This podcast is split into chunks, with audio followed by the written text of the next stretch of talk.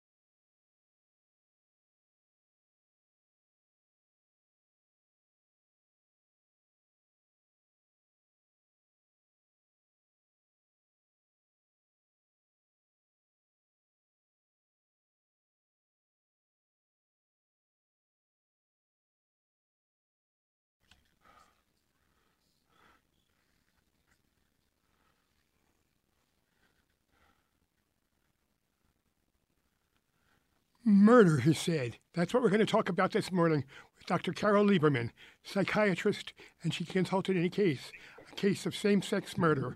All this and more. Good morning, Dr. Lieberman. Good morning. All right.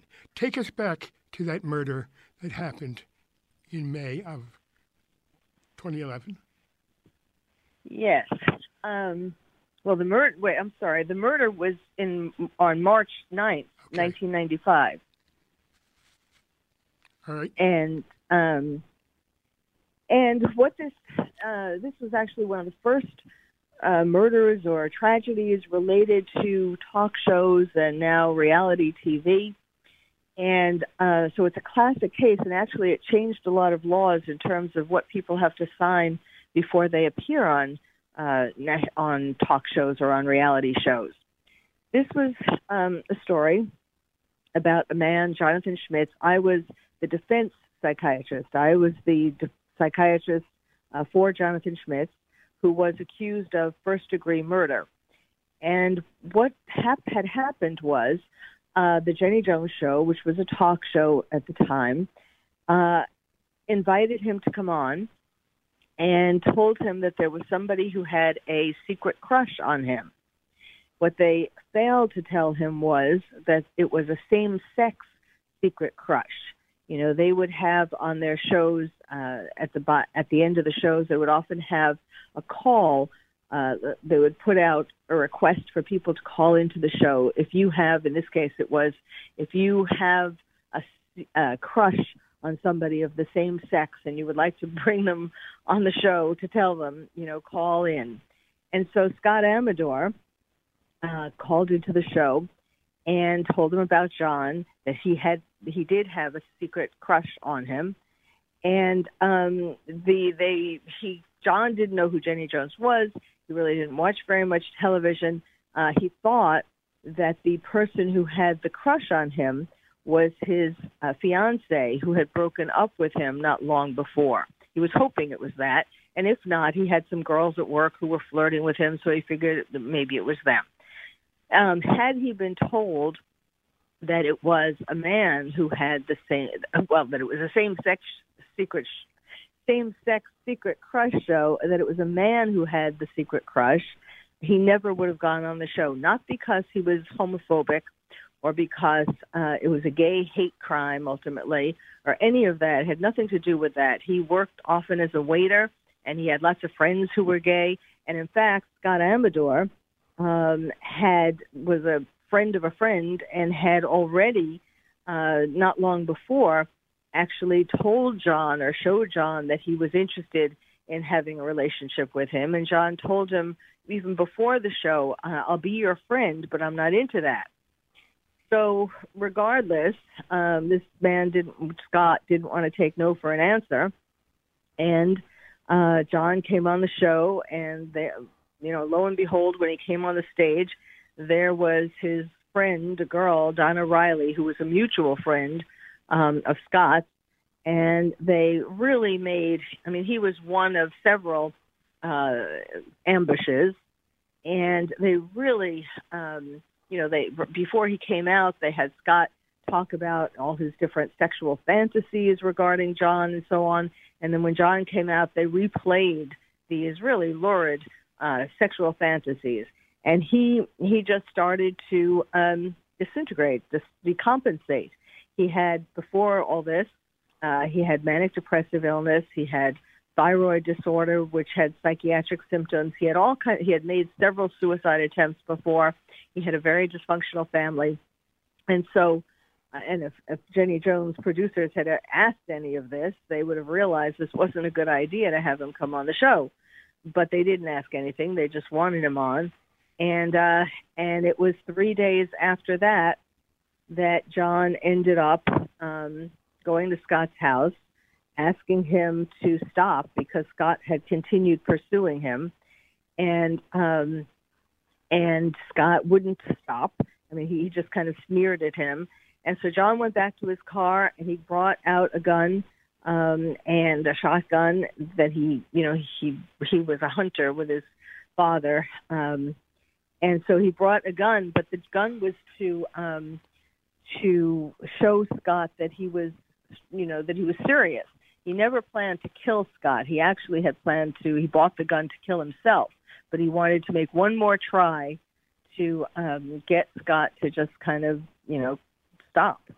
And, uh, and then there was a whole connection. I don't want to, I don't want to just keep going on. If, if um, but there was a whole, the fascinating part. Well, there were lots of fascinating parts of this, and I testified um, in his trial, of course, and uh, wound up getting him second degree instead of first degree, which they had thought was a slam dunk because he actually called 911 after he ended up uh, killing Scott.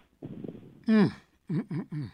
Um, why did you get involved? Was it simply another business decision?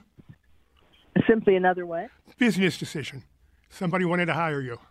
Oh, well, no, not really. But but let me just um, uh, I, I want to make sure that I I'll, I'll be happy to answer that, but I just want to make sure that um, I tell you sort of a key part.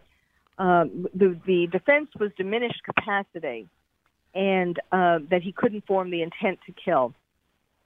And what um, what it was was that, and I learned this when I first got there. Um, I got there in October of uh, 96 and testified a month later. And the key to the whole thing was that, uh, and and I learned this was the first day I got there. I mean, I had been reading up records and watching the Jenny Jones show, uh, all different tapes and angles and so on. Um, but that day, I met with the lawyers, and then I went and had lunch with John's family, and I was asking them about his childhood and trying to get all kinds of information. And we, I asked them about, we got into this um, story of something that happened a year before, before the shooting. And um, his father demonstrated what, what the story was. And that was um, on Mother's Day, the year before, they, they had, he and his father had had a little too much to drink. And he went after his father and was yelling at him about how, how could he have done that to him uh, in Miss Jusela's class. And, and what it was was his father uh, thought he was playing hooky and he brought John into um, the classroom and by the scruff of his neck and um, whipped him, you know, with a belt in front of his class. And that was the most humiliating experience that John had ever had. And so he, um, when he was chasing his father up the stairs, you know, yelling at him about this is, you know, obvious. This was like the most traumatic event that had happened to him. Um, his father picked up a chair to sort of defend himself. He raised, he picked up a chair over his head. So at this lunch, um, the father was describing this, and he got up from his chair and uh, and put, you know, demonstrated, acted out, lifting up a chair, holding his hands up, and holding a chair above his head. And that was the same exact movement and um, look and everything that I had just heard a couple of hours before from the lawyer, from John's lawyer, as far as what Scott had done. When John went to Scott's house, his Scott's roommate, you know, called him out, uh, said John's here, and the roommate and and Scott came out and he held a chair over his head like to defend himself. It was the same exact movement way, you know, that I had just seen the lawyer do. And so clearly, um, that became a key aspect of the defense. That when John was, when John shot Scott, it was sort of a reflex reaction, and it was really that he was back to the first um, incident with his father, who was really shooting his father, um, because of this humiliation in front of his class, and then that coalesced with the humiliation in front of on national TV, or was supposed to go on national TV, on the Jenny Jones show. And I mean, there was a lot more to it, but that was sort of the key factor that it was just a, an automatic reflex. Um, you know, the two most humiliating things in his life uh, were happening at the same time, con- combined, and he um, and he and the gun just went off. Now, as far as what you asked, um, no, this was this was not just any old job.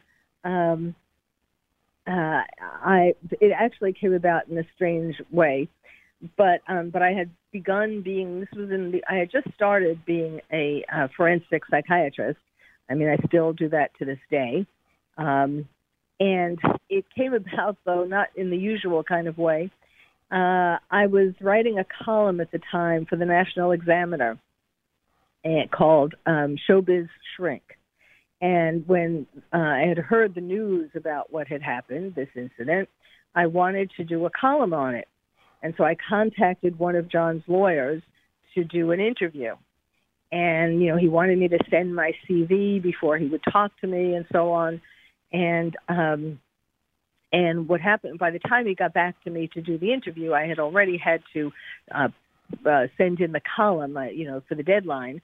But when he saw my CV, he thought that I would be an excellent expert witness, and that's how that came about. And I have, um, I mean, I'm still in touch with John. I have written a book. Uh, am finishing a book called Murder by TV about this.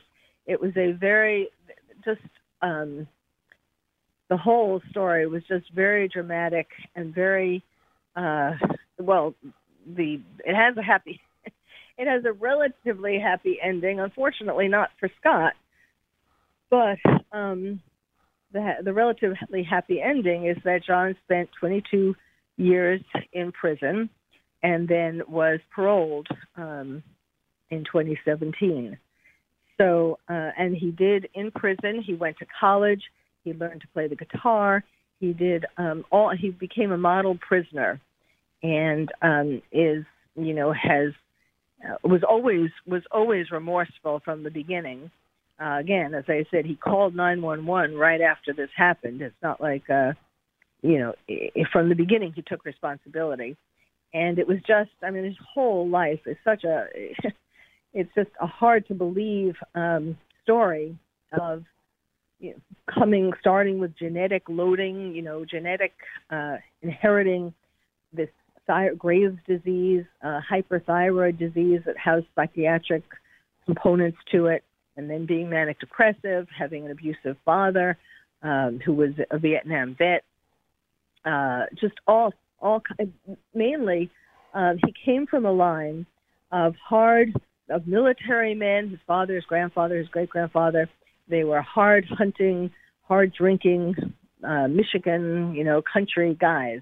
And they had thought this was the yes, this was sort of the they had thought that John, you know, was too sensitive as it was growing up. Um, you know that they he wasn't like them, and, and he did hunt because that was a time that he could share with his father when his father wasn't being abusive, and um, and he did drink um, in binges, um, and so when what he why he was so uh, upset, why he fell apart on the Jenny Jones show and thereafter was because he was it wasn't a gay hate crime. It was because he thought that now his family would believe, as they had suspected, that he was gay and that they would abandon him. They would believe that because a gay man came on television and said he had a crush on him, they would that would like confirm their belief that John in fact was gay and then he was terrified that they would take their love away from him. Mm-mm-mm. Certainly a complicated story. And you're listening to yes. and, you, and you're listening to Conversation here on 94 WIP. My name's Peter Solomon. My guest this morning, Dr. Carole Lieberman, author of a, new book and, and, a documentary on the murder of um, Scott Amedure by Jonathan Schmitz, portrayed in a new documentary coming soon to a TV set near you. Um, Dr. Amedure, who I mean Dr. Um, Lieberman, who yeah. who ultimately has responsibility though? Was it was it Jonathan? Was it the Jenny Jones show? Was it Jenny Jones herself? Well, um, you know, I'm sure John does take res- responsibility for his part in this, but had there not been this ambush on the Jenny Jones show, he would never have done that. He had never been violent to anybody other than himself in his, you know, suicide attempts. But um but he was not otherwise violent. This was, you know, you could see on the show uh, his actual decompensation, you know, through his body language, through his um, his his what he was saying. You know, you he kind of started going off into on these tangents. You could just you could just, uh, in fact, that's what I did for the jury. I, I dissected it and explained what each movement and each uh, statement and so on, how you could see on the air what was happening in his mind. Now, Jenny Jones, um, she has major responsibility as well. And and um, there was a civil suit afterwards that sued the show, uh, and they won originally a twenty five million dollar judgment, and then that was reversed on appeal. But um, and she has denied. I mean, it's she has denied both in the criminal case. She she testified in the criminal case that I testified in, and um, but she you know she denied any that that she had anything to do with it, and yet I I had a lot of the tapes, the the videotapes from the show. You know, they sent me that to prepare so I could see it from all different angles, and some of the tapes had audio on it that wasn't um, aired. You know, that wasn't. Uh, it was just her conversations during the, the commercial breaks. She was having a conversation with her uh, executive producer, and it showed in his uh, in these tapes that um, you know she knew what was going on and she was laughing about it. She thought this was great television. That's astounding to me because, as I remember, Jenny Jones seemed like a nice lady, the lady next door. Yes, well, ironically, I had been on her show uh, three or four times before all of this, never had a problem, but but I saw that on that show, as in many talk shows at the time, um, and still today on, on reality shows, that guests um, were were only as useful. You know, the guests were coddled before they went on the show. You know, before it was time for them to make a good show, they were, you know, they were their all expenses paid, hotel, food, green room, um, everything. And then as soon as they were done, that segment was done, they were sent off back to the hotel or back to the airport with no no more coddling. So they were basically used, um, not just on Jenny Jones. I mean, that's kind of how it was. Um, so I did see that on her show, and you know that that was an interesting forerunner to what then happened with John. How did this case change the law? I'm sorry. How did How what? did the case change the law? Um, because now, uh, after there was this suit against the Jenny Jones show, uh, they have beefed up the contracts that you have to sign before you go on air. Both uh, all ki- all the people who appear, you know, when I appear on air, even I have to sign these contracts, basically saying that no matter what happens, you can't sue the show. And similarly, for guests who are, you know, participants like um, like John and Scott and so on, whoever goes on it on a show, a talk show or a reality show, uh, have to sign these really ironclad contracts that um, you know, so that the shows protect themselves from from these kind from being sued, like her show was sued, because even though uh, the it was reversed ultimately, the twenty five million dollar judgment, still that was a lot of uh, that was a lot of stress for everybody involved, and and uh, a sort of a near miss in terms of what they had to pay. Probably ended Jenny's career, didn't it? Well, you know, it's interesting. Um, the show went on until 2003. This happened in 95. And they kept the show going even past the civil suit because they wanted to, I pretty much just past the civil suit until it was reversed, um, because they wanted to prove that they weren't doing anything wrong. It was sort of, um, um, you know, being being arrogant and um, trying to prove the point. We're not doing anything wrong.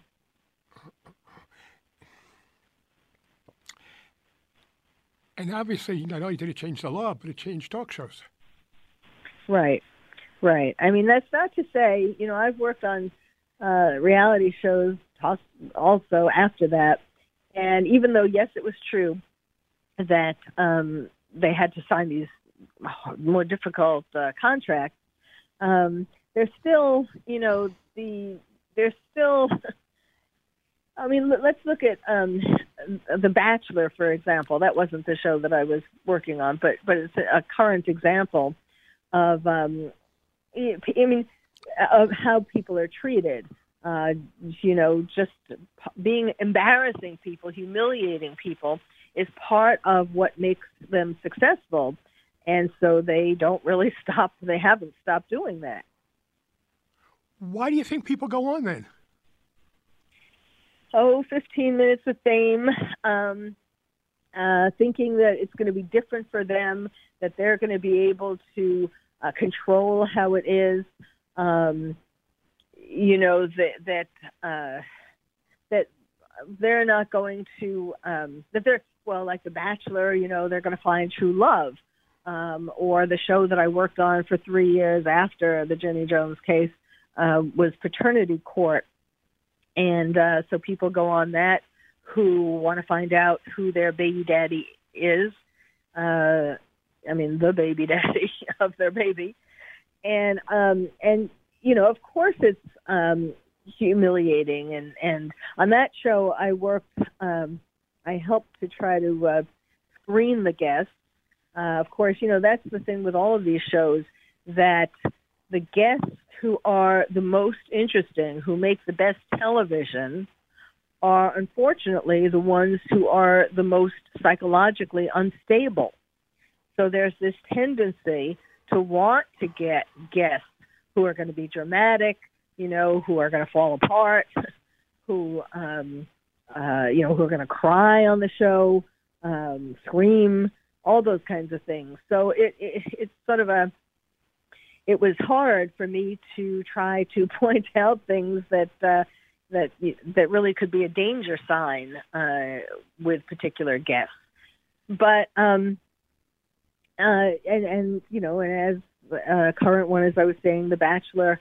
Um, you know, yes, people. So, so the baby people going on paternity court, a lot of them couldn't afford to have uh, the tests themselves, or couldn't, or couldn't get the potential father to take a paternity ca- test. And yet, when the when these men had the possibility of, you know, an all expense all expense paid trip to Atlanta, that's where that well, it started out in L.A. and then it went to Atlanta. Um, you know that that was sort of a uh, a perk that um, kind of convinced them to to do it. I mean, also some of them wanted to really know whether they were the father, and I, also particularly when it was a married couple, they wanted to know if uh, the ch- the child that they were told was theirs really was theirs. But you know, of course, there was always a lot of drama. If there wasn't drama, who would watch any of these shows?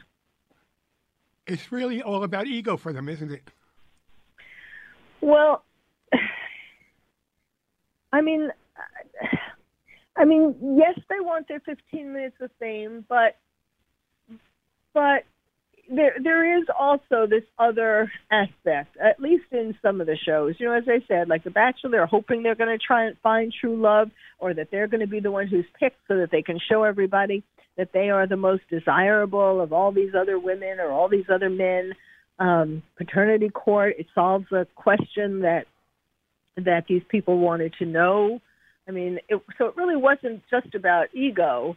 Um, you know, they they were hoping for for something good to come out of it, but they what they underestimated was how just how much reality shows are manipulated, are not really reality, are you know, are are heightened. A good message for all of us. Reality ain't what it used to be. Certainly. Um, how did you change your practice? I'm sorry. Could you speak a little louder? How did it change your practice as a Well, um, you know, I have gone on to do a lot of. I do a lot of high. I kind of specialize in high profile trials because um, because there is some additional. You know, you have to be um, be able to weather the the media storm in high profile trials, and because uh, other things that I do, you know, in regard to my books and and uh, just um, talking about various things. I've been doing that for years before I became a, uh, a forensic psychiatrist. You know, I actually had started. You know, I was on Oprah. I was talking about all kinds. That's what I when I became a psychiatrist.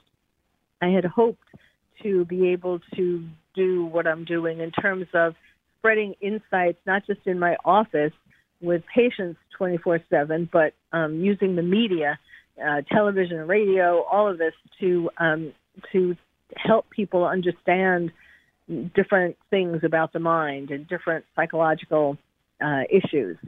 And so, um, so, but that still, this case, um, I would say, was the most impactful of all because because I saw behind the scenes both of, of the media, you know, um, the lies, and I saw behind the scenes in the courtroom. Um, there were it, it was so uh, it was so set up to um, to against John. Um, there were, I mean, first of all, the day that I testified, the morning, the whole morning was spent on the prosecutor uh, trying to get me disqualified as an expert. And he would bring up things like, you know, she's been on television, on she's talked about giving her opinion about this and that. And, you know, he named all these different topics that I had been talking about in the media. And uh, she, you know, so she has opinions on everything. Uh, why should we, you know, take this seriously? And um, so I said, well, yes, I have given my opinions about these various issues. Um, but, uh, you know, this is one where I have prepared for months. Uh, and I went on with what I did, how many hours I spent talking with John, how many hours I spent looking over the records and the tapes and all of that. And I said, this is a lot more serious than offering my opinion about, you know, I don't know, whatever topics he brought up um, that were more uh, that I didn't spend, you know, all that time studying so intensively. Um, but so that was the whole morning, and the judge, the judge didn't disqualify me. Um, and and then the afternoon, the whole afternoon was spent on talking about John's history. Like I showed how he was uh, an eggshell uh, defendant, how he was um, vulnerable to what had happened to him on the Jenny Jones show. And I started from his from before his birth with his genetic history, his family, all the different mental illnesses they had, and and thyroid disease, and so many people uh, in his families, his his both sides of his family. And um, then I went, you know, his head banging as a as a baby, and I just went from from from before birth until the actual moment of the shooting and and so that took the whole afternoon.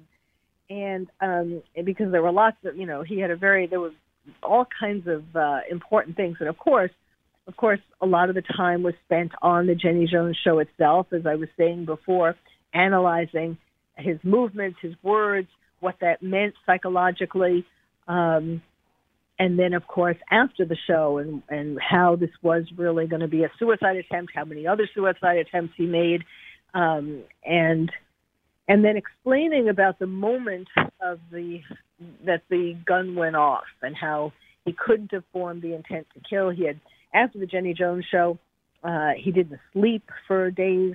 Uh, you know, the nights that there were in between, he had smoked pot. He had he started drinking. He had had, as I mentioned before, he did have um, a bit of a problem with binge drinking. You know, that was part of wanting to be show his father that he was a man and so on. Um, but and and but he had been clean and sober for months, and then he started drinking again right after the show, and so there was that. Um, so all these different things were acting on his mind at the time that the gun went off.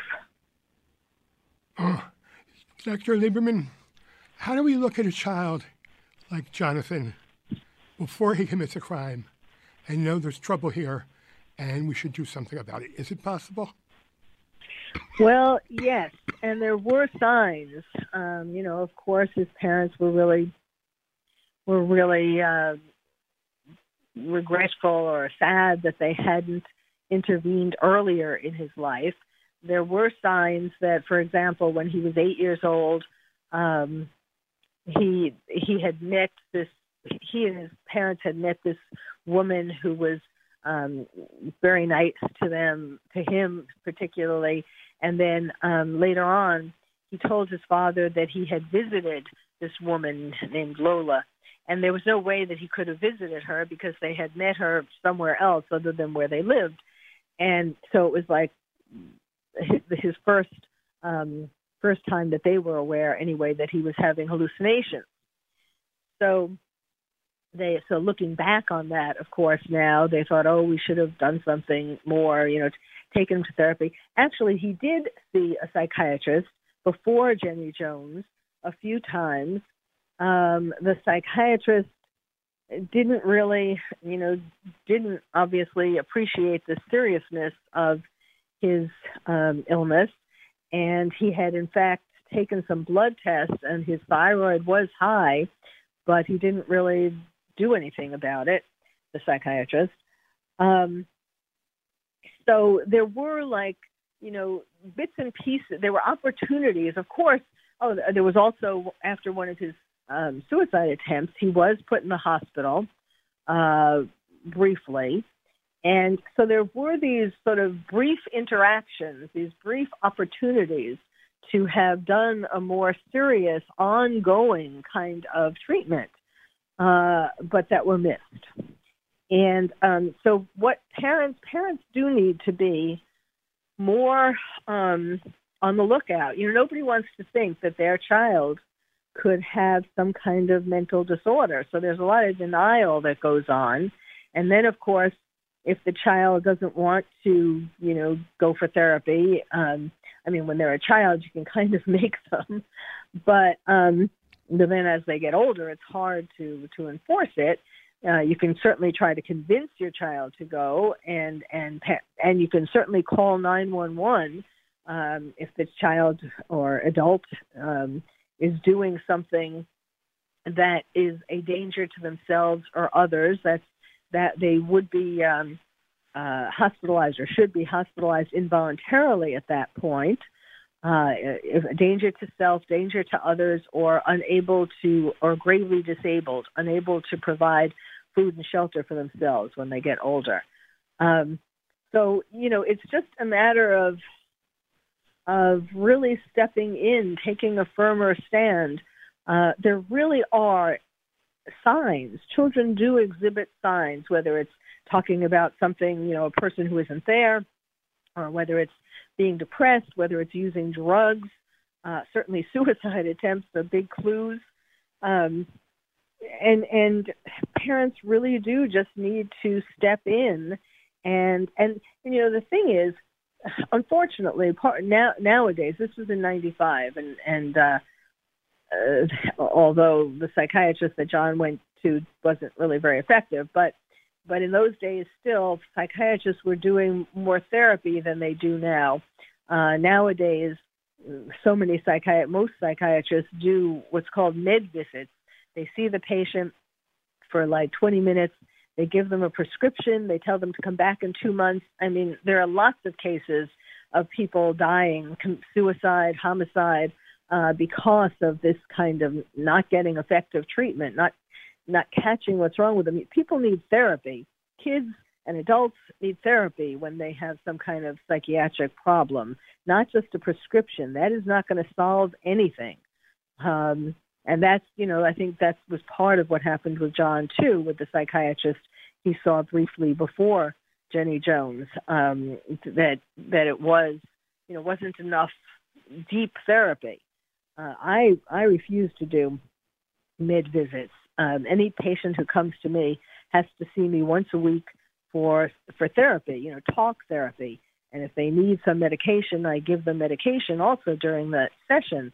But um, nobody can be cured by a prescription alone. Can be cured by a prescription alone. That's an important thing for us to remember, isn't it? Yes, you know, everybody wants quick fixes, and they think uh, I'll go for an anxiety medication or a depression antidepressant. Um, but anxiety medications are very addicting, and antidepressants. I mean, whatever the problem is, whatever the diagnosis is, you need therapy for it. Um, you may also need medication, not necessarily, but you absolutely need therapy. What did Jonathan think was going on with him?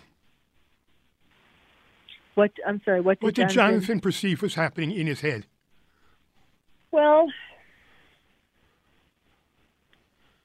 you know, he didn't. He didn't really want a label, but he knew um, that there were that that he had problems. That um,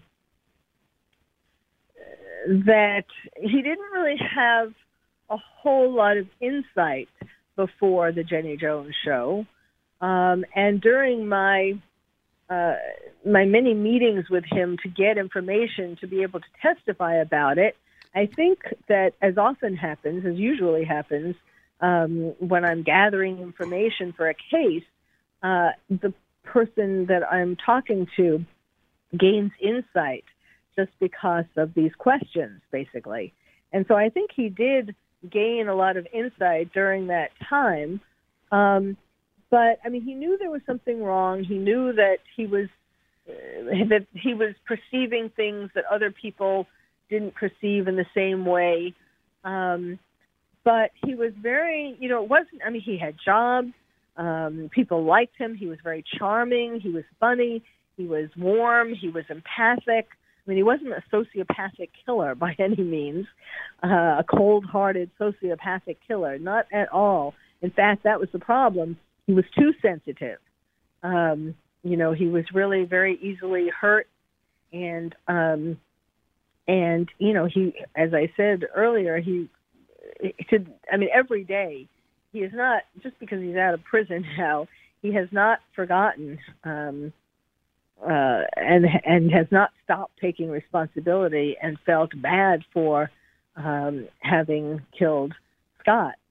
Um, and and of course the whole thing about uh, the media, you know, misinterpreting this. I mean, it made better headlines to call this a gay hate crime. That was the whole deal. And um, and you know, at the time of the trial, they thought for sure that this was going to be uh, a first degree, that he was going to be convicted of first degree murder. Interestingly, um, after he got second degree and after he got 25 to 50 with the possibility of parole, um, he, I then um, helped him to get an appeal, except that the appeal, uh, you know, the regular trial took weeks. The first trial took weeks. And then on the appeal, it took uh, days. And he was, um, in fact, I had tried to get him, I contacted all kinds of high profile lawyers, defense lawyers, to try to, to get them to be his lawyer pro bono. And I had gotten um, some who said they would, and one of them went and met with him and so on. And um, but John didn't decided he didn't want that because he didn't think he deserved to have um, a good lawyer. He didn't deserve to have a better chance, you know, because of how guilty he felt about what happened. And so in the end, he wound up getting an appeal, but um, with a public defender who spent like no time preparing his defense. And then the judge wouldn't allow a psychiatric, a psychiatrist um, like me, you know, a defense psychiatrist to testify. And so, in the process of writing my book, I interviewed a lot of people, including the jury uh, from this second trial, and asked them, you know, got their impressions, and then asked them, what if they had known? What if there had been a psychiatrist uh, talking about John's life, and what if they had known, for example, about his history with his father and and uh, you know um, the, his father and grandfather and great grandfather being homophobic, and how he was afraid of losing their love, and how you know he wasn't a hard um, drinking, hard hunting, hard military man like his father's father and grandfather and great grandfather, and how they thought he was gay to begin with, and all of this. Um, if they knew that, what what how would they have voted? What would they have given it because it was really it should have been a manslaughter case you know in the heat of passion and so the majority of the jurors who i interviewed said um, that if they had known that they wouldn't have voted for for a second degree they would have given him a, le- a lesser charge and then the the judge came into the jury room and um, also had asked them a question if they had known such and such, would they have, you know, voted for a lesser charge? And they said yes. So, so um, there were just all kinds of things happening in the in the in the jail and the prison, and um, and then uh, when I went to, in order to get an appeal, you have to have uh, a judge sign. You have to write, you know, write out an application, and you have to um, have the judge sign it. And so I helped him to fill out the application for an appeal. And I went to get the judge to sign it. And the judge refused uh, to see me, refused. I kept going, you know, there kept being all this, um, he was like running away, you know, hiding. Um, there was, and, and I couldn't stay in Michigan forever. So I kept trying to find the judge, you know. Finally, I got a uh, one of his clerks who didn't really know about how how strongly the prosecution wanted to uh, not give him an appeal, wanted to have this just end, and um, and so this clerk of the judge signed it, and that's how he got the appeal in the first place.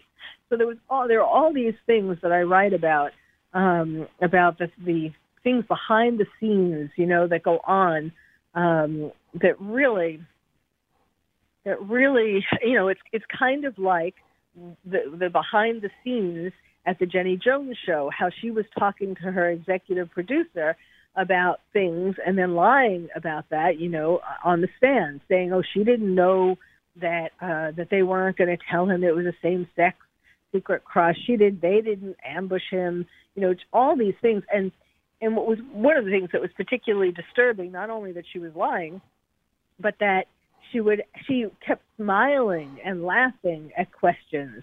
Uh, this was all a big joke to her. I mean, you know, yes, clearly she was anxious and she was smiling and and uh, and laughing out of anxiety.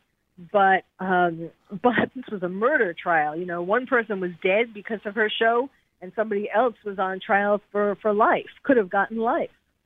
So and she's smiling about these things. So it was really, you know, um, I, I want people to know some of the things that go on behind the scenes. What do you think Scott was thinking if you could have talked to him? Um, what what do I think? Who was thinking? Scott, the victim. Scott. What was he thinking? Yes. Do you have any sense? Scott was thinking. Scott went on the show because um, he was hoping, even though John had said, uh, "I'm not. I'll be your friend, but I'm not into this." Scott was hoping that somehow um, he could embarrass him into uh, saying yes, saying maybe saying yes he was gay, or saying yes he would have a relationship with him, um, or if not that, at least he would embarrass him on national television. And then there was another part to this, another interesting part, which was um, that Donna Riley, the mutual friend of the two of them, Donna lived in the same building, apartment building, as John, and so Donna was friends with Scott and had and friends with John. And that's she she's the one who kind of got them to know each other.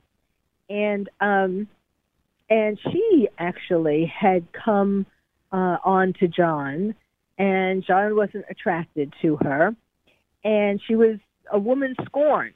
She was angry that he wasn't attracted to her. And um this was you know she was that was her part in all of this encouraging all of this because uh you know she wanted to embarrass him. She wanted part of her wanted to prove that he was gay and that would explain why he wasn't attracted to her. She didn't want to believe that it was because you know he didn't think she was attractive. Um so she was sort of the little mole in all of this. Um encouraging the whole thing and when John, the way they set it up on the Jenny Jones show, when John came on stage, the first person who he saw was Donna. She because she was sitting um, on the side of Scott, and Scott was like behind her. And so, so when he first came on the stage, he thought that it was Donna, and like you know that made sense to him because he knew that she liked him. And then he walked a little further on the stage, and lo and behold, there was Scott and um, you know, and that's when everything uh, fell apart. What can we learn from this story? Just Don't go on reality shows. um, no, don't go on reality shows unless you fully understand the uh, potential consequences. You know, the pitfalls.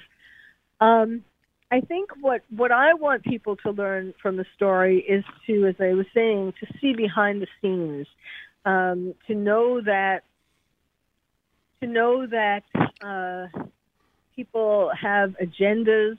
You know that um, that you you if you do take a big risk when you go on these shows, you have to be ready for that. Um, you do you have to see that the justice system is sometimes you know, it's not always as it seems. I mean, I I do lots of cases, um, and most of them turn out well. But there is so much more. It's not, you know, there's kind of this um, faith in the judicial system, which for the most part is well founded, but uh, and it's not as bad as going on a talk show, but um, but there are, you know, there are things that you can't control uh, and that are going on behind the scenes. Like um, sometimes, you know, jurors uh, have their own, bring their own life story to being in the jury box, and things. Even though there's voir dire, where the where the uh, two attorneys get a chance to ask the jurors questions uh, and they try to screen out jurors who have reasons why they might be for or against the defendant. But you can't screen out everything. And, um, you know, you can't ask each juror uh, their whole life story. And so um, oftentimes there are things that make them uh, vote one way or the other in the jury box. And and I, I'm not saying, you know, I, I don't mean to say that uh, that people should never go on talk shows. I was kind of that was a bit tongue in cheek, but but you have to realize the whole. You have to understand that that this is this is entertainment. You know, this is not um, this is not for your. Uh, it's not. It's not just. It's not therapy.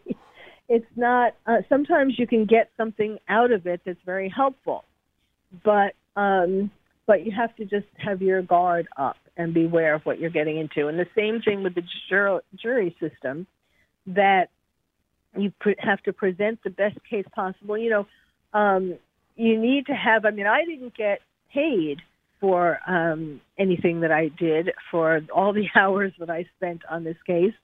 Um, there was supposed to have been the promise of of the court paying me at some indefinite time in the future, but that never happened.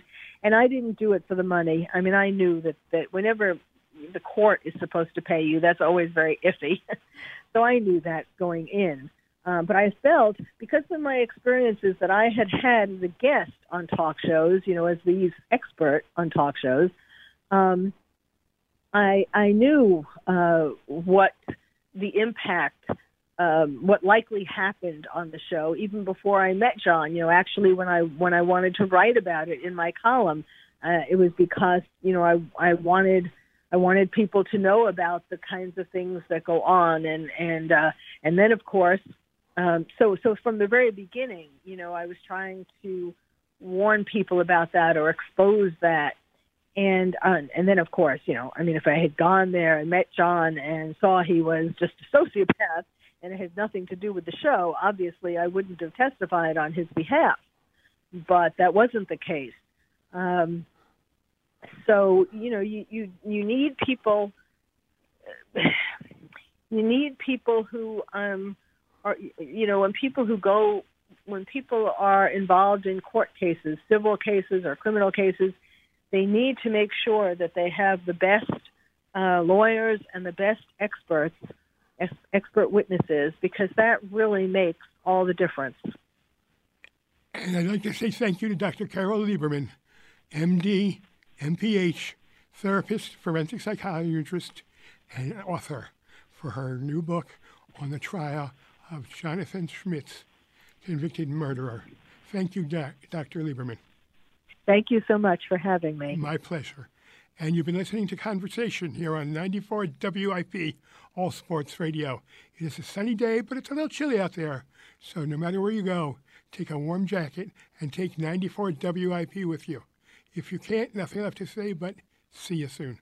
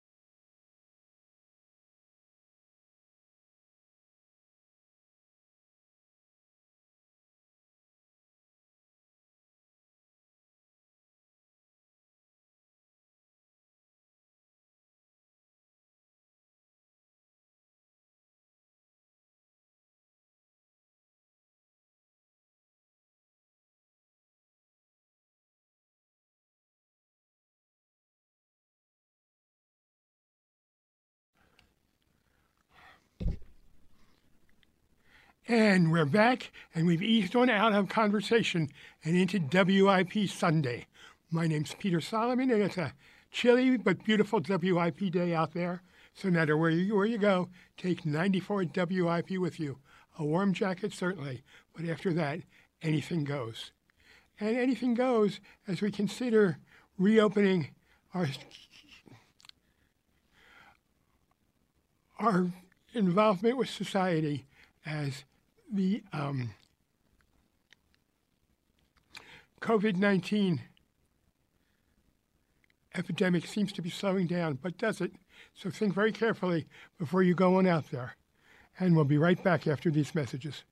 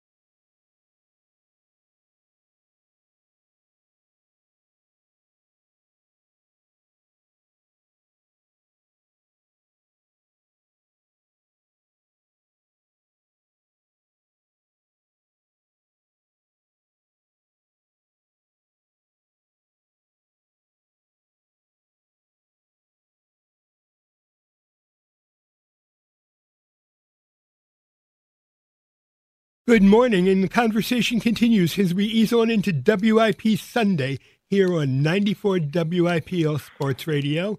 My name's Peter Solomon, alive here in the Tastykake Studios as I bring you my guest, Eric Wiberg. Eric tells the story of a little known piece of World War II history in his new book, U Boats in the Bahamas. Good morning, Eric Wiberg. Good morning, Peter. Good to be here. How are you, sir? Thank you. I'm fine. Why don't we know more? I mean, I hear U boat to the Bahamas, that makes me very nervous because it's a short trip from the Bahamas to Florida. That's true, and and the U-boats knew all about it. Uh, fortunately, this happened about you know 75 years ago, so uh, there's no danger to us now. But um, the ships were transiting you know between Florida and the Bahamas, and they were easy prey uh, because uh, they used specific channels, and the U-boats knew that they used uh, those channels and, and took advantage of that uh, information. Why don't we know more about this, though? I mean, this shocked me, and I fancy myself a student of history. 512 Sure. Well, my theory is, having studied sort of the, the ethos or the idea of empire uh, over at Oxford, was that the British were uh, deeply ashamed uh, that this happened at all, and so were the Americans. The Americans really prioritized after uh, Pearl Harbor on attacking, you know, the Japanese in the Pacific, and they didn't allocate enough resources to protect their flank. Also, there were embarrassing episodes which are, seem inconceivable in the post 9 11 world, where the mayors of, of towns like Miami and, and uh, Virginia Beach would tell the federal government that they weren't turning off their lights, that their business was too important, and uh, that for the sake of, of uh, the tourism uh, product, they had to keep uh, keep the lights blaring. So that was a huge help uh, to the Germans and the Italian submarines that attacked uh, because they could outline the vessels against the lights. And of course, they could use the navigation beacons just the same way the Allies used them, which was to guide them uh, to port. And they mined uh, a number of ports. They landed saboteurs. I mean, the story is a very rich one in the telling. Now, it's interesting to me. German submarines we knew about. Italian submarine sounds like the initial line of a bad joke. Yeah, you're you're you're right, and uh, I was as shocked as anyone. Um, the problem, you know, you can imagine that if you're researching a ship that was sunk, and and you know that the ship was sunk, and you have some survivors accounts, or but there's no record at all in the German records, and you think, well, I must be going crazy because you know who else could have sunk a ship off the Bahamas or off you know Florida or in you know Bermuda, and uh, the answer is Italians. The Italians had the largest submarine fleet in the world at the time the Germans hadn't uh, ramped up their production uh, to capacity yet, and the Germans wanted it. So they sent them off on wolf packs, and they found that the submarines were too large and cantankerous for the maneuverability required for convoy. and also that the commanders were too independent. Uh, a convoy attack requires close uh, collaboration and sort of subservience to the other submarines, but the Italian commanders were much more freewheeling. So um, there, the compromise was to give the Italians uh, six boats uh, and a, a huge area of ocean and tell them to patrol it. And that's what they did. They were kind of a rear guard action between Bermuda and the Bahamas, and they were very effective. In some cases, sinking a ship every day uh, for ten days, and they uh, they patrolled the area east of the Bahamas, sinking uh, at least two ships, three ships, in fact, uh, almost within sight of land: Eleuthera, Abaco, and San Salvador. Now, you mentioned that we didn't devote enough resources to the East Coast waters. Were there resources even to develop to devote, though? I mean, so much was destroyed at Pearl Harbor. Everything was needed in the Pacific. Well, yes. The I'm not an expert in the larger strategy of the global war, but um, we did have these sort of three stack, four stack, you know, World War One destroyers. Uh, but a lot of them were loaned out, you know, to ironically, you know, to the British um, to use in their anti-submarine warfare. So, and the Canadians had a fleet. We had um, FDR had been an undersecretary to the Navy in the First World War, and he was a huge proponent in small vessels. He he really believed that uh, a corsair fleet of small, sort of you know wooden anti-submarine, anti-mine um, vessels like yachts, you know, could could could have a, a, an effect on the U-boat. Of course, we now know they couldn't, and they didn't. Um, but uh, they were sent out uh, in the hundreds, these yachts, uh, refitted and named uh, Navy vessels.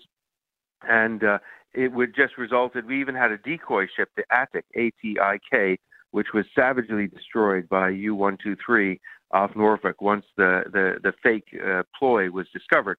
So we, what we needed was destroyers, and we sent them all to the Pacific, the Pacific obviously being a massive theater.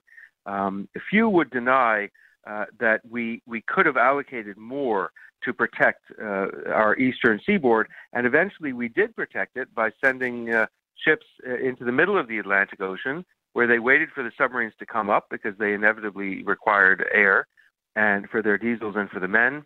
And when they did come up, we we sent aircraft uh, from aircraft carriers to destroy them.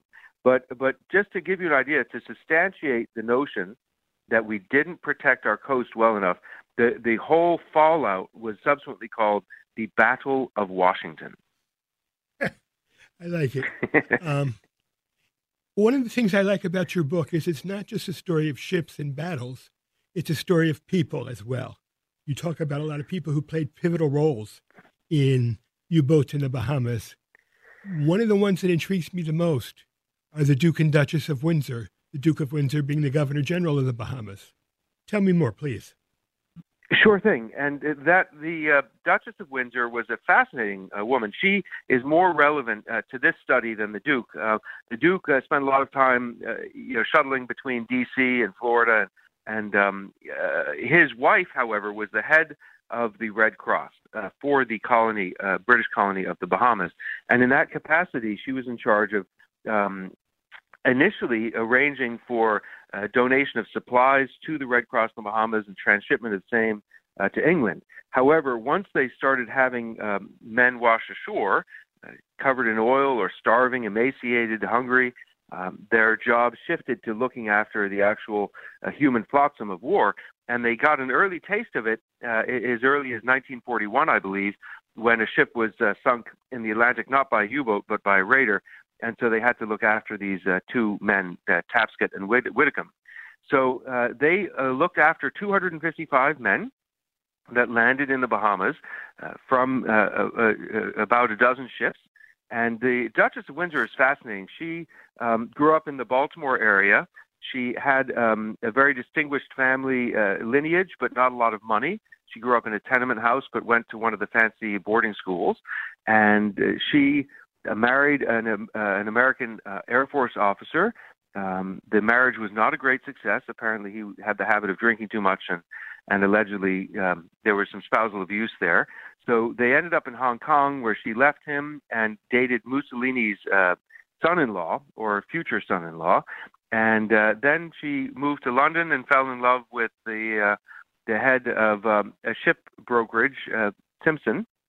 Married Simpson, uh, subsequently fell in love with the Duke of Windsor, who uh, was going to be the King of England. Indeed, he became uh, King Edward VIII. Uh, he abdicated the throne uh, to marry her. She divorced Simpson. He fell on the sword. Uh, he took the blame for the for the dissolution of the marriage, uh, which of course he wasn't uh, to blame for. And uh, she was able to marry uh, the Duke of Windsor after uh, he'd given up the throne. So uh, they moved to Portugal, and they were the center of a lot of uh, espionage, uh, excitement, and activity.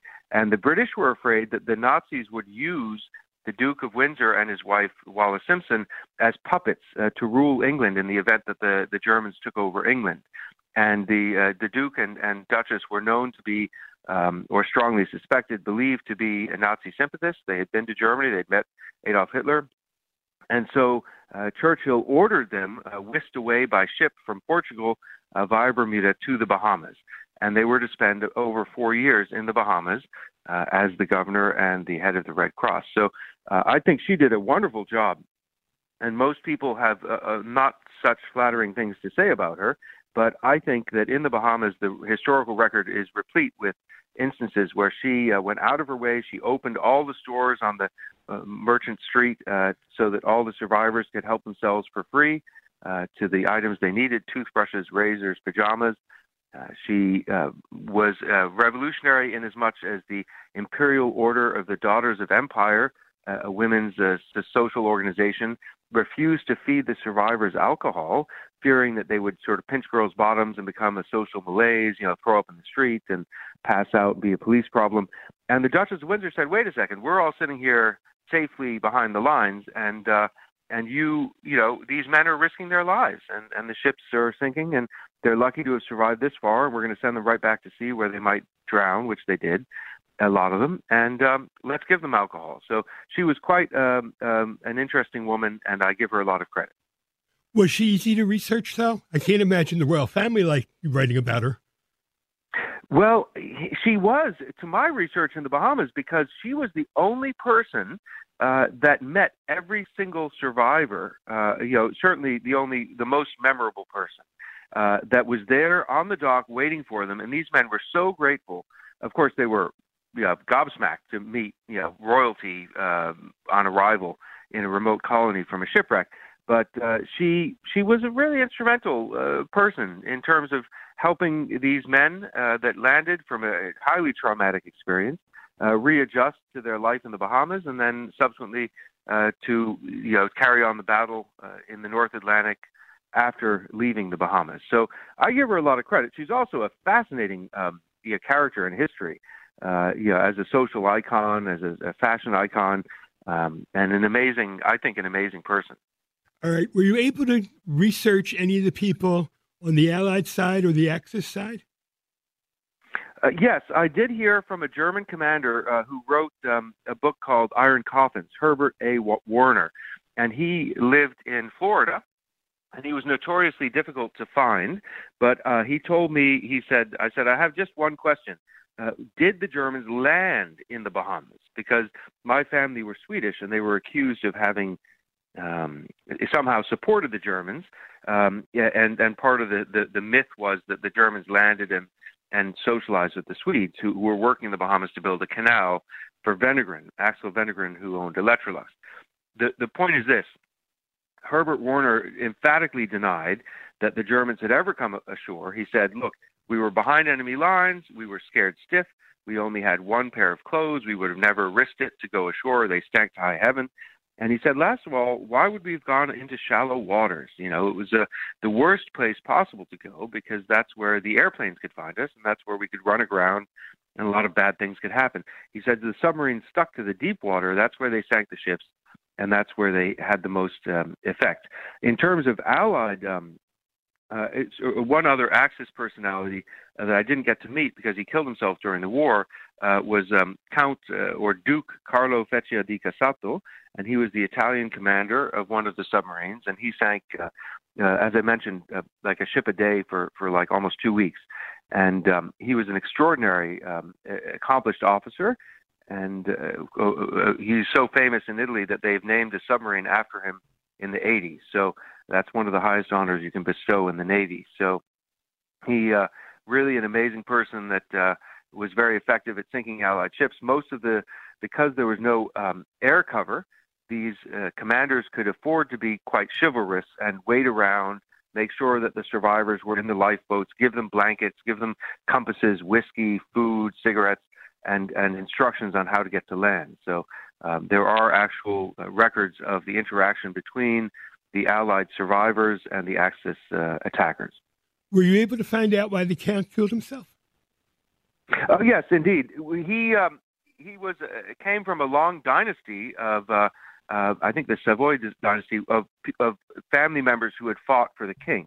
And I'm not an expert on Italian sort of military maneuvers during World War II, but basically when the Italians uh, sided with the Allies against the Germans, and he had fought with the Germans and for the king for so long that he found that unpalatable, and uh, he begged for. They put him in prison because he refused to fight after he had uh, fought very bravely and um, the the king refused. The king was too busy; he had a lot of matters on his own plate, and um, the the king refused to see him.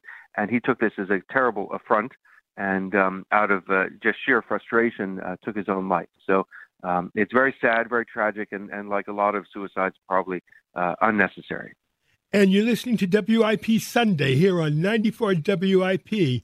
My name's Peter Solomon. My guest this morning, Eric Wiberg, author of a new book about U boats in the Bahamas. Eric, I need you to stay with me. I've got to run a few commercials. You, of we'll course. Be we'll be back in just a bit. The WIP time, 7 to 16.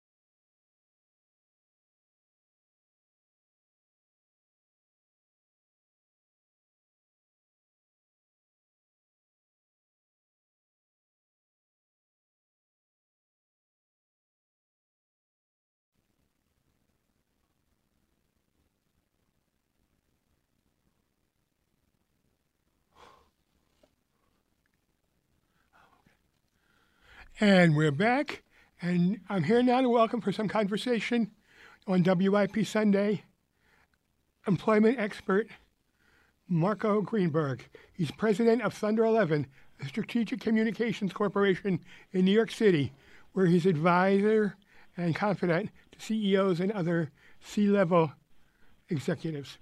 Good morning, Marco Greenberg. Good morning. Great to be with you all. Thank you. Marco, in this world of COVID 19.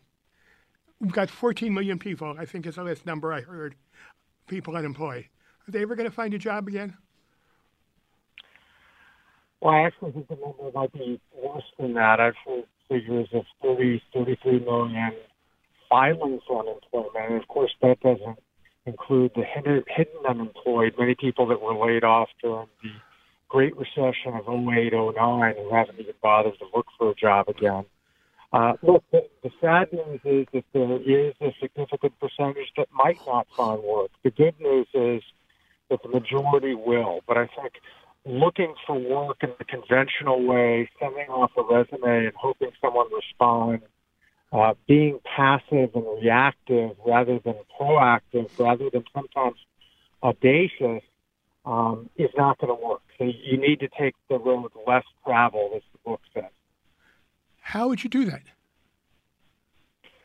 I, I, in my book, Primitive, Tapping the Primal Drive that powers the world's most successful people, we, we do detail some ways of tapping into that primal energy.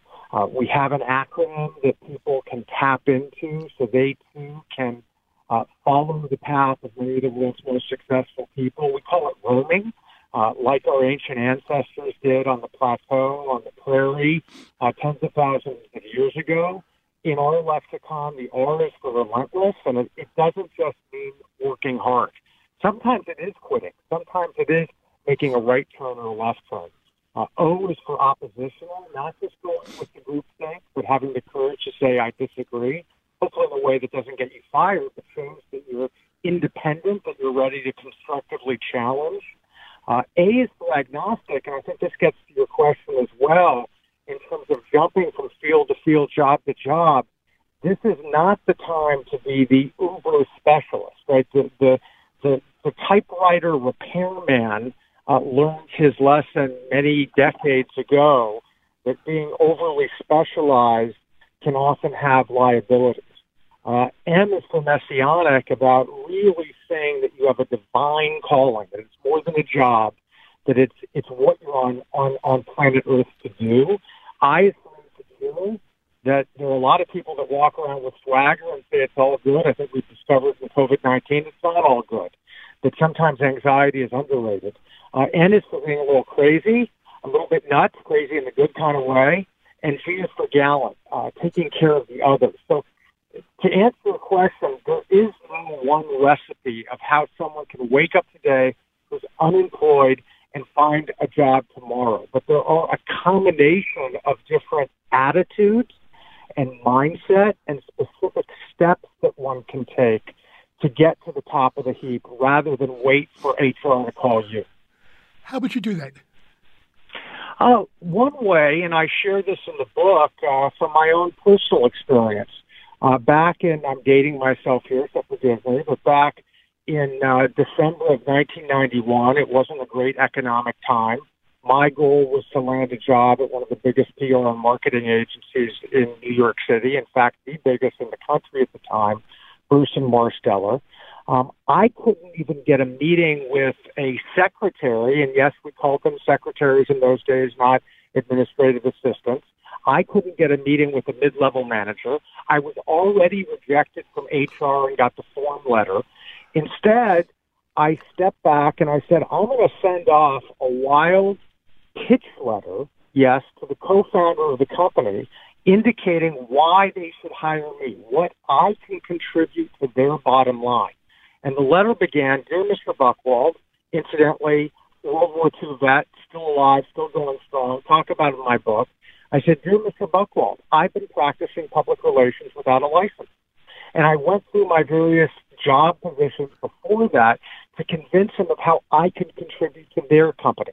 Well, guess what? I picked up the phone. My voice was quivering. I called and I asked for an interview. At first, he also rebuffed me and said, I don't know how we can help you. We're not hiring, etc. I said, I'm just looking for 10 minutes of your time for some advice. I walk in, he peppers me with some questions. I get a job offer three days later.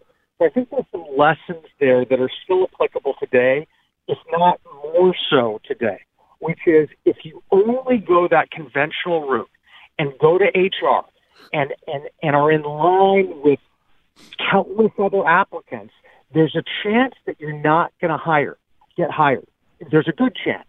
A lot of the times, HR is in the job uh, in the in the business of saying no, not yes. Instead, you have to figure out who can I target within that organization. How can I infiltrate that organization? How can I show the contribution I can make and why my experience is relevant but moreover, my mindset is relevant. And I think people over the last couple decades have been very used to relying on their credentials as the way to open the door. Today, I think it's the mindset, and in my lexicon, it's time to be more primal, yes, more primitive, and I mean that in the most positive sense of the word, rather than just doing what we should do or what we must do. And a lot of people think that's only applying to uh, jobs via Indeed and LinkedIn, and going through the conventional door of HR. Instead, think about how you can go through the back door, the side door, et cetera, et cetera. Experience trumps credentials? Um, not necessarily. I think mindset can often trump credentials. I think if people can show that they have the talent, that they have the aptitude, that they have the right attitude, to do what is necessary, then I think sometimes they look at the resume and they say, well, this domain expertise in this particular field, maybe it's not as relevant today, right? If you're owning a restaurant and the restaurant goes belly up and you're looking to get a job in another restaurant, well, that's going to be a tough, tough challenge. Instead, you might take your culinary skills, your knowledge of the food industry, and go to work in the local grocery. Now, sometimes you got to take one step back to take two steps forward. And I think another lesson here is that sometimes you need to do what you think is beneath you. Uh, I have a son who's waiting to go off to college. He's an essential frontline worker and has been working the last three months at the local grocery, bagging groceries. Now, a lot of the other parents are telling their kids, you know, don't be out there. You got to stay at home. And, you know, they're staying at home and watching video games and getting on Instagram. My son has a mask on. He has gloves on, but he's working day in and day out. So for me, that shows a couple different things. One is, as I talked about earlier, about being, being able to roam, being agnostic, not tied to one specific area, because that one specific area could be hurting really bad right now. And I use the restaurant business as an obvious example. Instead, find something related where your skills and, and experience are relevant, but that you can also bring something else to the table. And they're hiring. They need people. Go to the companies that need people. Don't just work hard and uh, go in a direction that is going to get you lost and not get you what you want in terms of your, of your professional life. How important is um, your resume? Um, I think it's important. Uh, I, I've hired, you know, hundreds of people over the years, probably more, and I, I think little things matter. Um, proofreading, um, not repeating the same word over and over again, catching typos, catching spelling mistakes. That sounds trivial, but it's not because little things matter. How you, how you do anything is how you do everything, as they say. But I think at a larger level, this is the time for you to state your objective up on top of the resume and how you can help that organization grow revenue, right? The, the organization could be a nonprofit. They need more now, more now, more now than ever. The organization could be a school. Same thing applies. Those laws of business are more applicable now than ever, and people are going to want employees who are industrious, who are proactive, who are not nine to fivers, who want to go above and beyond. And part of showing that can be through the resume in terms of reflecting on what you've done in the past and then showing how you can help this organization in the future. Um, you go on LinkedIn, and I think one of the nice things about LinkedIn that you don't get on a resume is recommendations, right? Um, a lot of people can, uh, you know, have their friends say nice things about them, but when it's a leader of a recognizable company saying that someone is in the top 10 percentile of employees they've ever had, I think that speaks miles. Recommendations, though. How important are they? I mean, how do they know it's a real recommendation and that you're great at Mary? well, I mean, recommendations, it's, it's all word of mouth, right? I mean, if I get a call from someone saying, you need to hire this young woman, you need to hire this young man, here's why, uh, that means a lot more than what college they went to or what their resume says, etc. So it's, it's, we live still, and I think this is a kind of a primal thing. We live still in a word of mouth culture, right? I, I hesitate to use the word viral for obvious reasons during COVID-19, but, but that's also how good information passes from one person to the other. Um, I, Uber is reporting at the top of the week their earnings. I remember, you know, years ago in in 20, you know, 14, 2013, people didn't know what Uber was. I was turning on heads of, you know, big startups said, hey, have you been using Uber, et cetera, et cetera? You got to download the app. Well, a lot of that was done through word of mouth. It wasn't done through a big advertising campaign at the time. So, you know, we see their ads now, but we didn't then when it was getting started. So the, the same applies, especially in a tough job market, to you treating yourself as your own brand. That people talk about you and how you can help that organization and why you're not the run of the mill employee. That's one thought. But but there are a lot of other options out there. This is an opportunity to be bold and start thinking about, you know, how do you put a shingle out there? Maybe people aren't going to hire you in this market, and that's probably the, the darn truth. So thinking about how you can be resourceful, and I'd like to make a prediction out there. I think we're going to see an increase in family businesses over the next couple years. People sitting down for dinner, looking at their brother-in-law, looking at their sister-in-law, looking at their uncle, their aunt, etc., and saying, "Hey, remember we always wanted to start that, you know, uh, e-commerce chocolate factory? Let's uh, chocolate uh, operation. Let's give it a try." I'm using that as just uh, an example as I sit on a corner facing a chocolate shop. So forgive me on that, but but the idea is valid nonetheless. And uh, welcome. Does that make sense to you in terms of it's not just working, getting in the side door, front door, back door of an existing organization. Sometimes the bad economic times are the reason to start something new. Disney, do you know what year Disney was started in?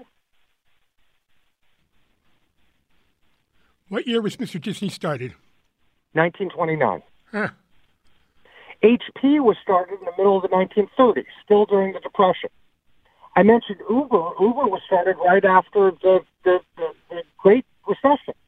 Same with Square, same with WhatsApp, etc. So the old adage that uh, uh, you know necessity is the mother of invention is probably more apt now than ever before. When you go for an interview or go to make a pitch, how important is it how you look? Do you need clean, clean, clean hair? Well trimmed. Well, uh, my, my, wife has told me that that, that my uh, follically challenged scalp still has a little bit of hair on it. Needs needs a, uh, a trim and a shave today. So that's one of the activities we're going to do. In Mother on Mother's Day, of course, it's only after I give her her Mother's Day gift. But but seriously, there is a role for being presentable, being well groomed uh, it's not a beauty pageant, or should it be? But I think if people are not taking care of themselves, then it's frankly a turnoff to the potential employer. I want to go one step beyond that, which is talk about something that is probably uh, not politically correct to address, but I'll out myself on this, which is employers also like to find people who are physically fit. Um, I've hired people that have done CrossFit with me, which is an insane, crazy workout you might have heard of. Um, that also spread word of mouth, getting from nothing by a guy named Dave Mossman, etc. But I'm also partial to athletes. Um, shout out to St. Joe's University. Um, I hired a young man who was working for the city of New York, previously the city of Philadelphia. Um, he told me he was a Division One track athlete at St. Joe. Well, my gosh, being physically fit, showing that you're competitive, showing that you can endure some pain and discomfort, that is going to put an applicant again, in, in, in my view, uh, to, to to the you know front of the line. But I think for people that are looking for work, one of the basic pieces of advice is don't just wait in line and wait to be picked. Sometimes you got to jump the line. Sometimes you got to cut the line, and sometimes you have to do what you shouldn't. You're not supposed to do. We're all supposed to go through HR. Sometimes that can work, but oftentimes get on LinkedIn, do the research. When I was looking for a job, I had to go to the library. Do you remember microfiche and microfilm? Yep. Uh huh. I had to spin the dials for hours to find trade articles about people that I was, was trying to target. Remember, I talked about Mr. Buchwald at Burson-Marsteller PR firm, how I cold called him, sent him an off the wall pitch letter. Yes. Well, today, I think a lot of people are being lazy in not mining the information that is out there, literally and figuratively at their fingertips. You can you can really do due diligence on people and find out the connections you have with them. And the connections could be people, the connections could be common interests, the connections could be a university you went to in common, a high school you went to in common, et cetera, et cetera. But a lot of people send off these generic, vanilla pitches and then wonder why they don't hit pages. And you're listening to WIP Sunday. My name's Peter Solomon. My guest this morning, employment expert Marco Greenberg. Marco, got to run a few commercials. We'll be right back.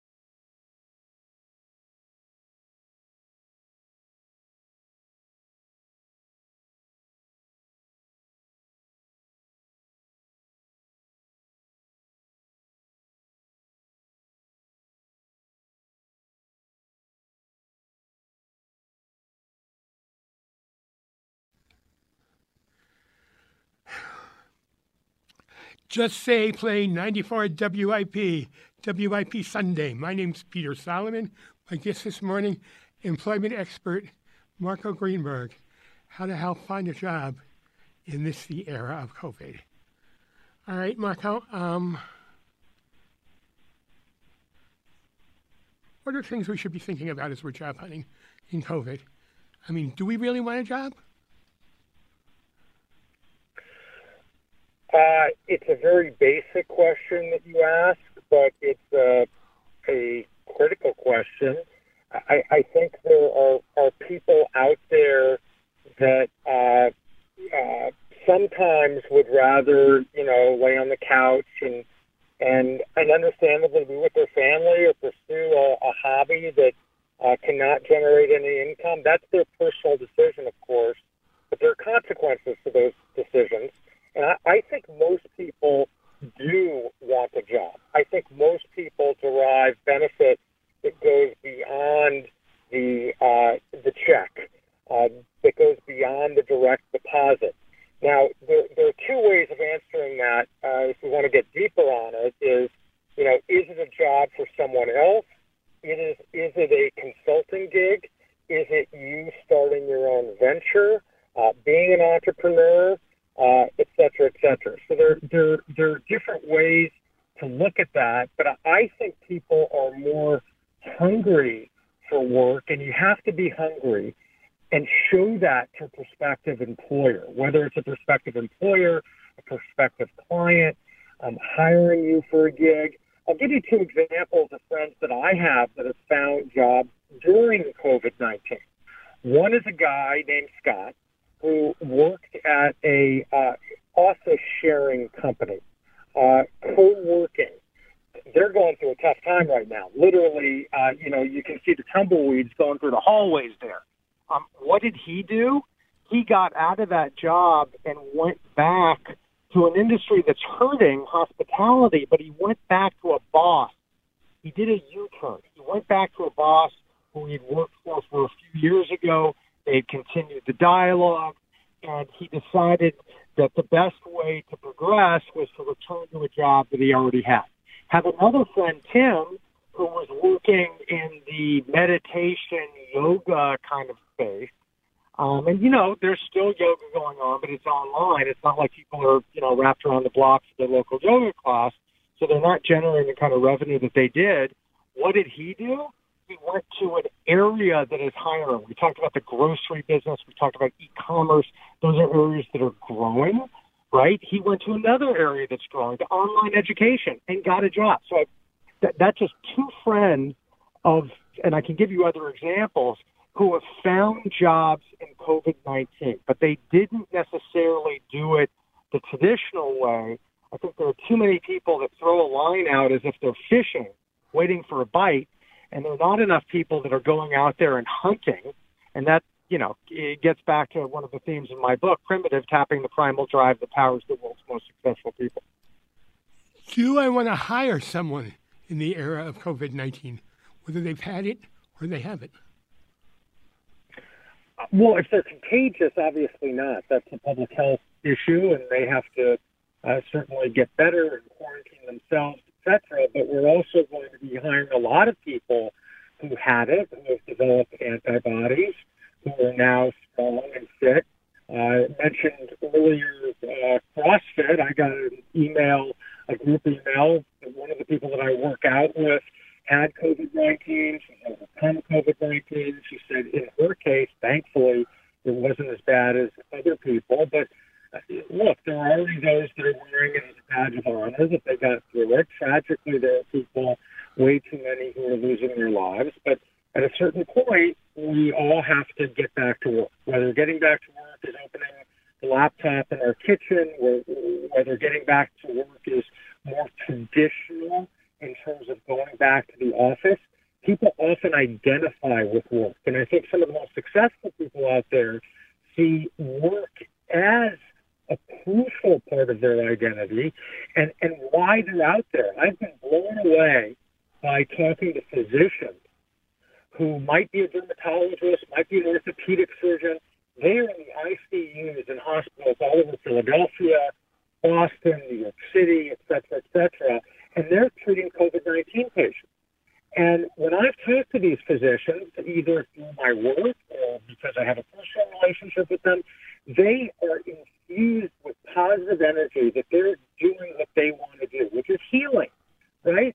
So it doesn't matter what your specialty is. Getting back to agnostic, using different devices is an example of being agnostic. Jumping from one field to another is, is being agnostic. That we're not you know, stuck in one area, but we're nimble, we're agile, we're flexible, and we're tapping into the maverick in ourselves that can that can jump and that is intellectually curious and wants to explore. So I think that's a great example that, that physicians and nurses and other people that work in healthcare systems, including even janitors oftentimes, and there's research about that, how janitors in hospitals don't see themselves as janitors and custodians.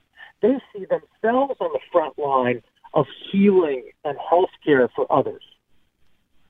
But as an employer or potential employer, do, to, do I want to hire someone who's likely going to drive my healthcare costs, costs up? Well, there are things that uh, employers will think to themselves or say in very small groups, but obviously won't put in the public domain, uh, won't send an email on, won't talk about to a larger group. Um, I, I, I think if someone can really help that organization grow and prosper and is the right cultural fit and is likable. I, I think there's a misnomer out there that job boards and algorithms do the hiring. In most cases, at the end of the day, people hire people. And people, in the words of a former client, Jack Mitchell, who owns Mitchell's Richards uh, clothing stores around the country, uh, people do business with people they like. So if I can see someone who might have some challenges in terms of uh, their health, but they can contribute to the bottom line, that's you know even better. It, it strikes a different kind of chord. I'll, I'll, I'll, I'll give you an example. There's a guy in my book, Peter, uh, Stephen Value. He was shot in Iraq, um, taking apart explosive devices. Uh, he's a paraplegic. He lives in upstate New York. Um, he works for a paving company. I hired him to pave my driveway uh, about nine months ago, and he did a stellar job. Now, the fact that he's in a wheelchair, one would think, well, maybe he can't do the paving, etc. He did better than most, and that gets back to his mindset, his psychology. He wants to work. He wants to contribute. He wants to help other people. So I, I don't care if you're running the mile in 415 or if you're in a wheelchair. If you have the right mindset, if you bring the right attitude to work, if you're positive, if you want to please others, then you're going to have a higher likelihood of finding gainful employment. And I'd like to say thank you to Mario Greenberg, expert on employ- finding employment in this era of COVID. Mario, you have a book? Yes, I do. It's uh, Primitive tapping the primal drive that powers the world's most successful people. You can go to primitivebook.com for more information. And I hope it helps people. We are in a primal time when we're dealing with uh, the basics. We're staring at our mortality, food, shelter, safety, sustenance. It was written before COVID 19, and I think it's the right book for, for this challenging time that we're living in. Let's all get primitive with Mario Greenberg's new book. Marco Greenberg's new book. Thank you, Marco. Thank you, Peter. And you've been listening to WIP Sunday. My name's Peter Solomon. Stay tuned for Sports Talk. Nothing left to say but see you soon.